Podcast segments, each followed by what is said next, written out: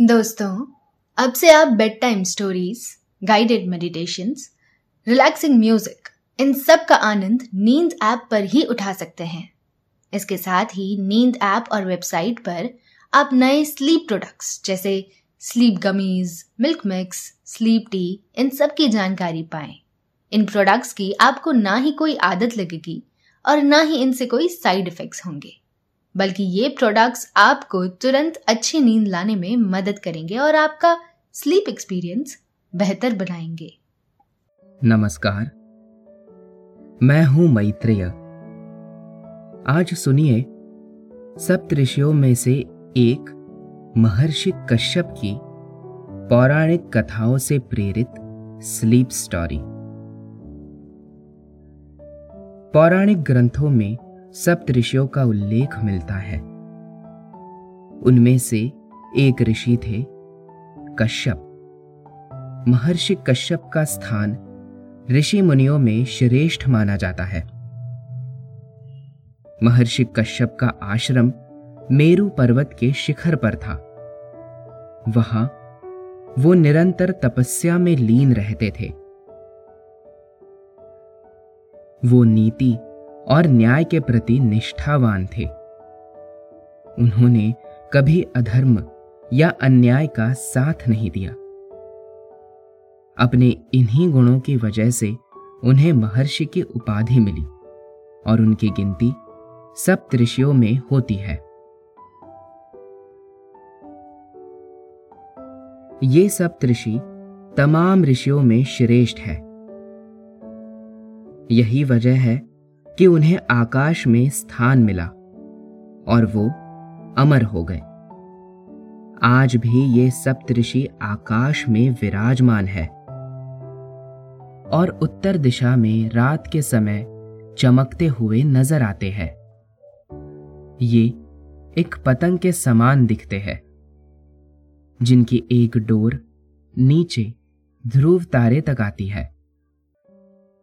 महर्षि कश्यप के बारे में कई सारी कथाएँ हैं। एक बार ऐसा हुआ कि जब परशुराम ने सारी पृथ्वी पर अपना राज स्थापित कर लिया तो उन्होंने एक विशाल यज्ञ कराया। उसमें मुख्य ऋषि कश्यप ही थे। जब दान देने की बारी आई तो महर्षि कश्यप ने सारी पृथ्वी दान में मांग ली। महर्षि कश्यप ने आयुर्वेद में काफ़ी योगदान दिया है। उन्होंने इस विषय पर एक संहिता की रचना भी की। लेकिन उनकी ख्याति सृजनकर्ता के तौर पर ही है। उन्होंने और उनकी पत्नियों ने मिलकर इस पृथ्वी पर हरियाली के साथ तमाम जीव जंतु दिए और ये पृथ्वी ज़्यादा सुंदर बन सकी। माना जाता है कि सुर और असुर भी महर्षि कश्यप से ही उत्पन्न हुए। अपने समय में उनका इतना सम्मान था कि सभी देव, दानव और मानव उनकी आज्ञा का पालन किया करते थे। उन्हीं के कृपा से राजा नरवाहन दत्त चक्रवर्ती राजा की श्रेष्ठ पदवी प्राप्त कर सके। महर्षि कश्यप के बारे में हम ढेर सारी चर्चा करेंगे। कुछ कथा भी सुनाएँगे। लेकिन पहले आप अपने आसपास की सारी लाइट्स ऑफ़ करके आराम से लेट जाए। अपनी आँखें धीरे से बंद कर लीजिए। अब थोड़ा सा अपने शरीर को आराम दीजिए। थोड़ा और आराम। अपने शरीर को बिल्कुल ढीला छोड़ दीजिए। कोई टेंशन नहीं। कोई तनाव नहीं। अपने दिमाग में चल रहे सभी विचारों को चिंताओं को त्याग दे। एक शांति सी महसूस करें। सब निगेटिव पॉजिटिव विचारों को धीरे धीरे निकाल दे। हाथों को सीधा करके, अपनी कमर के साइड में रख लीजिए। अपनी सांस पर ध्यान लगाए। इसको धीमे या तेज नहीं करना है। बस ध्यान देना है कि कैसे वो आपके नाक गले में होते हुए फेफड़ों में आ रही है और आपके फेफड़े फूल रहे हैं। और कैसे वो आपके फेफड़ों से वापस गले और नाक के माध्यम से वापस निकल रही है। और आपके फेफड़े थोड़े सिकुड़ रहे हैं। मन शांत, एकदम शांत होता जा रहा है। आप बहुत अच्छा महसूस कर रहे हैं। खुद को काफ़ी हल्का फील कर रहे हैं। सब तरफ़ शांति ही शांति है। सुकून है। खामोशी है।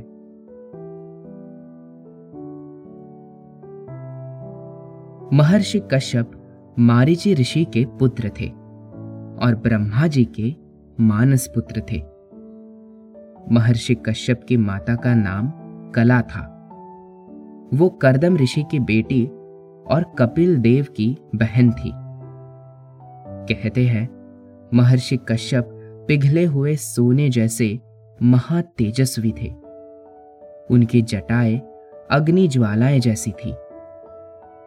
महर्षि कश्यप को आमतौर पर सृष्टिकर्ता के तौर पर जाना जाता है। लेकिन उनका आयुर्वेद में अहम योगदान है। उन्होंने आयुर्वेद संहिता की रचना की थी। उन्हें कश्यप संहिता के नाम से जाना जाता है। इसके अलावा, उन्होंने स्मृति ग्रंथ नाम के एक अहम ग्रंथ भी लिखा था। ब्रह्मा जी ने सृष्टि की रचना की तैयारी की तो उन्होंने अपने सात मानस पुत्र को भी जन्म दिया था। उन्हीं में से एक मानस पुत्र थे ऋषि मारी जी। इसलिए महर्षि कश्यप का उल्लेख कई ग्रंथों में मारिच नाम से भी हुआ है। यही नहीं, कई कथाओं में महर्षि कश्यप का ज़िक्र कण्व के नाम से भी किया गया है। महर्षि कश्यप को अनिष्ट नेमी के नाम से भी जाना जाता है। कुछ पौराणिक कथाओं में ज़िक्र मिलता है कि पृथ्वी कश्यप ऋषि की बेटी थी। एक अन्य पौराणिक कथा के मुताबिक, महर्षि परशुराम ने संपूर्ण पृथ्वी को जीत लिया था। बाद में उन्होंने उसे दक्षिणा के तौर पर महर्षि कश्यप को दे दिया था। उसकी कथा कुछ यूँ है कि एक परशुराम ने पूरी पृथ्वी जीत ली थी। उन्होंने सबसे पहले विश्व विजेता यत्र किया।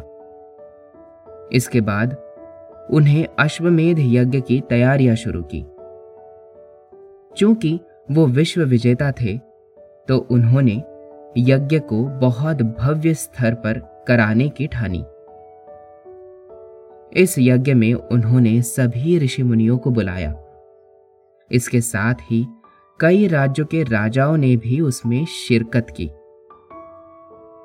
महर्षि कश्यप को यज्ञ का मुख्य पुरोहित बनाया गया। विधिपूर्ण तरीके से यज्ञ पूरा हो गया। अब बारी आई दक्षिणा देने की। परशुराम ने सबसे पहले इस बारे में महर्षि कश्यप से पूछा कि उन्हें दान में क्या चाहिए। महर्षि कश्यप परशुराम को पृथ्वी से दूर रखना चाहते थे। वो नहीं चाहते थे कि परशुराम पृथ्वी पर दोबारा युद्ध शुरू करे। महर्षि कश्यप ने दक्षिणा में परशुराम से पूरी पृथ्वी दान में मांग ली। परशुराम ने तुरंत ही जीती गई पृथ्वी महर्षि कश्यप को दान कर दी। परशुराम ने पितरों को वचन दिया था कि वो तीर्थाटन शुरू करेंगे और मन को शांत करने के लिए तपस्या करेंगे। इसलिए उन्होंने पृथ्वी को दान देने में जरा भी देर ना लगाई। उन्हें खुशी हुई कि पृथ्वी सही व्यक्ति के संरक्षण में है। सारी पृथ्वी तो महर्षि कश्यप को दान में दे दिया गया। अब बाकी ब्राह्मणों को दान में क्या दिया जाए? क्योंकि सारी पृथ्वी तो पहले ही दान में दी जा चुकी थी। परशुराम असमंजस में पड़ गए। क्योंकि उनके पास तो अब देने के लिए कुछ बचा ही नहीं था। महर्षि कश्यप ने सोच विचार कर इसका हल निकाला। उन्होंने कई सौ क्विंटल की बनाई गई सोने की वेदिका को सभी में बांट दिया। परशुराम के बिना संकोच के दान में पृथ्वी दे देने से बहुत प्रसन्न हुए। उन्होंने परशुराम को भगवान विष्णु का एक अमोघ मंत्र भी दिया। इसके बाद उन्होंने परशुराम से कहा, तुम ये सारी पृथ्वी दान में मुझे दे चुके हो। इसीलिए अब यहाँ रहने का तुम्हारा कोई अधिकार नहीं है। इसलिए अब तुम्हें यहाँ से जाना होगा। तुम्हें तुरंत ही पृथ्वी छोड़नी होगी। महर्षि कश्यप की यह बात सुनकर परशुराम दक्षिण दिशा में समुद्र की तरफ़ चल दिए। सह्याद्री पर्वत पहुंचकर उन्होंने अपना परशु दूर समुद्र में फेंक दिया। उन्होंने समुद्र को आदेश दिया कि उनका परशु जहाँ तक गया है, वहाँ तक समुद्र को पीछे हटना होगा। समुद्र ने आदेश मानते हुए एक लंबा तटवर्ती क्षेत्र छोड़कर पीछे हट गया। ये स्थान भड़ौच से कन्याकुमारी तक का है। समुद्र से दान में मिला ये इलाका शुरपारक कहलाया। बाद में परशुराम और उनके अनुयायियों ने इस क्षेत्र को बसाया और ये इलाका परशुराम क्षेत्र कहलाया जाने लगा। महर्षि कश्यप के आदेश को मानते हुए परशुराम ने फैसला किया कि वो दिन में तो धरती पर रहेंगे। लेकिन शाम होते ही महेंद्र पर्वत चले जाएँगे। बताते हैं कि परशुराम दिन भर पृथ्वी पर रहते और रात होने से पहले मन के वेग से महेंद्र पर्वत पर चले जाते। एक बार ऐसा हुआ कि महर्षि कश्यप ने एक विशाल यज्ञ का आयोजन किया। इस यज्ञ में लगने वाली सामग्री के लिए उन्होंने वरुण देव को आह्वान किया। वरुण देवता ने महर्षि कश्यप को एक दिव्य गाय यज्ञ के लिए दी। उन्होंने ये भी कर दिया कि यज्ञ खत्म होने के बाद वो गाय को वापस ले जाएँगे। जब यज्ञ खत्म हो गया तो महर्षि कश्यप ने उस दिव्य गाय को देने से मना कर दिया। इस बात से परेशान वरुण देव ब्रह्मा जी की शरण में गए और उन्हें सारी बात कह सुनाई। ब्रह्मा जी ने महर्षि कश्यप से दिव्य गाय वरुण देव को वापस करने के लिए कहा। लेकिन महर्षि कश्यप ने उनकी बात भी मानने से इनकार कर दिया। नाराज़ होकर ब्रह्मा जी ने महर्षि कश्यप को शाप दिया कि अगले जन्म में तुम एक गोपालक के तौर पर जन्म लोगे। शाप सुनकर महर्षि कश्यप को अपनी गलती का एहसास हुआ। उन्होंने ब्रह्मा जी से तुरंत क्षमा मांग ली। इस पर ब्रह्मा जी ने शाप को बदलते हुए कहा, कालांतर में तुम्हारा जन्म यदुवंश में होगा और खुद भगवान विष्णु तुम्हारे पुत्र के तौर पर जन्म लेंगे। इस तरह कालांतर में महर्षि कश्यप ने वसुदेव के रूप में जन्म लिया। पौराणिक कथाओं के मुताबिक ब्रह्मा जी जब सृष्टि की रचना कर रहे थे तो उनके दाएँ अंगूठे से दक्ष प्रजापति उत्पन्न हुए। ब्रह्मा जी को सृष्टि का सिर्फ़ निर्माण ही नहीं करना था, बल्कि उसे चलाना भी था। इसलिए उनके निवेदन पर दक्ष प्रजापति और उनकी पत्नी असिक्नी के गर्भ से साठ कन्याओं ने जन्म लिया। पौराणिक कथाओं के मुताबिक दक्ष प्रजापति ने अपनी साठ कन्याओं में से सत्ताईस कन्याओं का विवाह चंद्रमा के साथ किया था। तेरह बेटियों का विवाह महर्षि कश्यप के साथ हुआ था। दस का विवाह धर्म के साथ किया था। उन्होंने दो कन्याओं का विवाह भूत के साथ किया। दो अन्य बेटियों की शादी अंगीरा के साथ की थी। दो बेटियों का विवाह कृषाश्व के साथ और बाकी बची चार अन्य बेटियों की शादी भी कश्यप के साथ ही कर दी थी। मुख्यतः इन्हीं कन्याओं से सृष्टि का सृजन हुआ और महर्षि कश्यप सृष्टि के सृजक बने। उनकी पत्नियों में अदिति, दीति, दनु, काष्ठा, अरिष्ठा, सुरसा, ईला, मुनि, क्रोधवशा, ताम्रा, सुरभि, तीमी विनता, कद्रु, पतांगी और यामिनी आदि शामिल है। कई पौराणिक कथाओं में ऋषि कश्यप की सभी पत्नियों में अदिति और दीति का प्रमुख माना गया है। उनसे ही क्रमशः देवताओं और दानवों का जन्म हुआ था। महर्षि कश्यप का सृष्टि के निर्माण में अहम योगदान है। इसीलिए उन्हें सृष्टिकर्ता भी कहा जाता है। पौराणिक कथाओं के मुताबिक, महर्षि कश्यप की पत्नी अदिति के गर्भ से बारह आदित्यों ने जन्म लिया था। इनमें भगवान नारायण का वामन अवतार भी शामिल है। महर्षि कश्यप की पत्नी अदिति के बारह पुत्र पैदा हुए।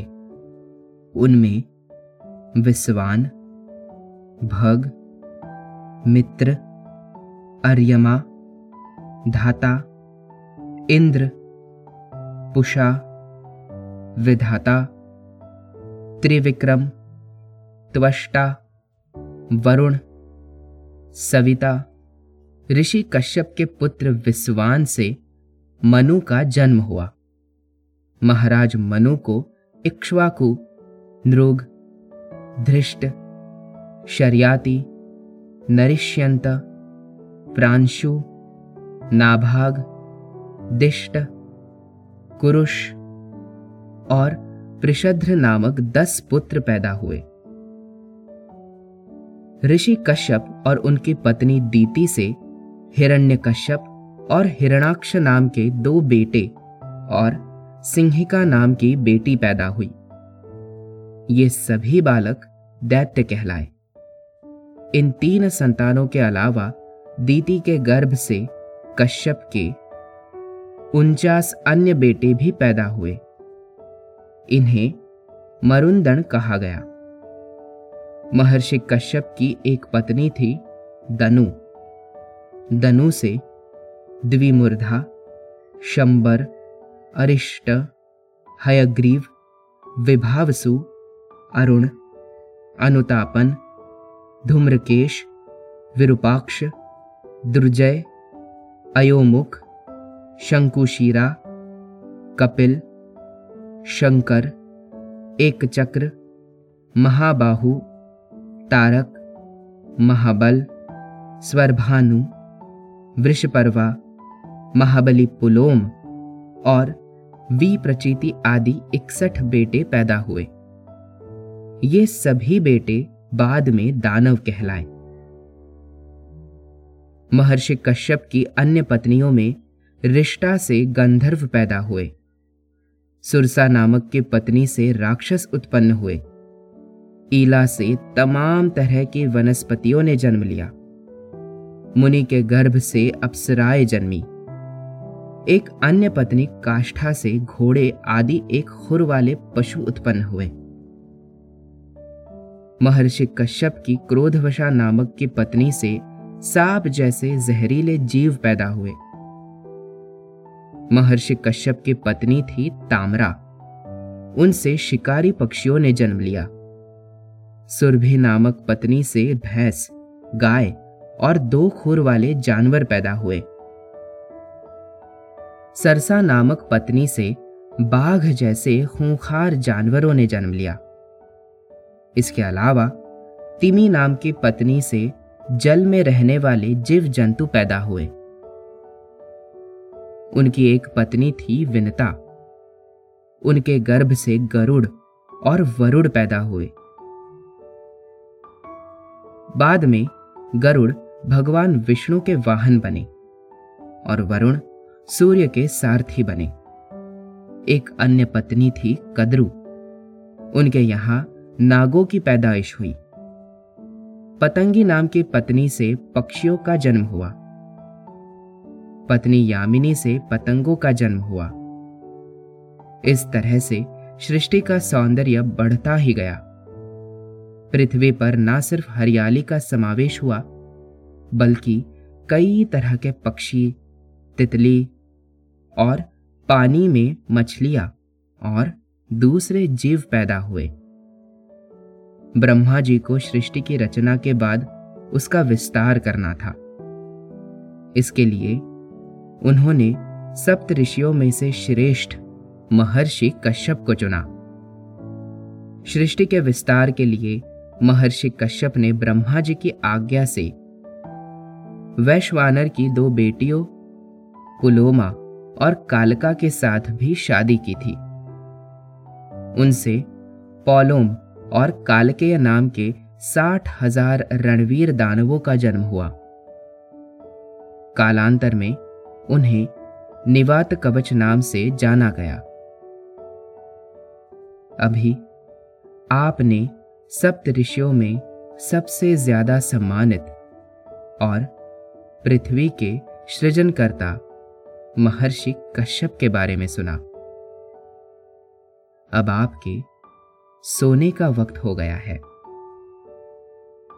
आपका मन एकदम शांत है। आप काफ़ी अच्छा महसूस कर रहे हैं। निंदिया रानी चुपके से आपके सिरहाने आकर बैठ गई है। वो हौले हौले आपकी पलकों को सहला रही है। आपकी पलके बोझील होती जा रही है। और आपकी आँखों में नींद भरती जा रही है। आप पर नींद की खुमारी बढ़ गई है। आपने धीरे धीरे अपनी दोनों आँखों को बंद कर लिया है। अब आप, आहिस्ता आहिस्ता, नींद की वादियों में उतरते जा रहे हैं। उतरते जा रहे हैं। शुभ रात्रि।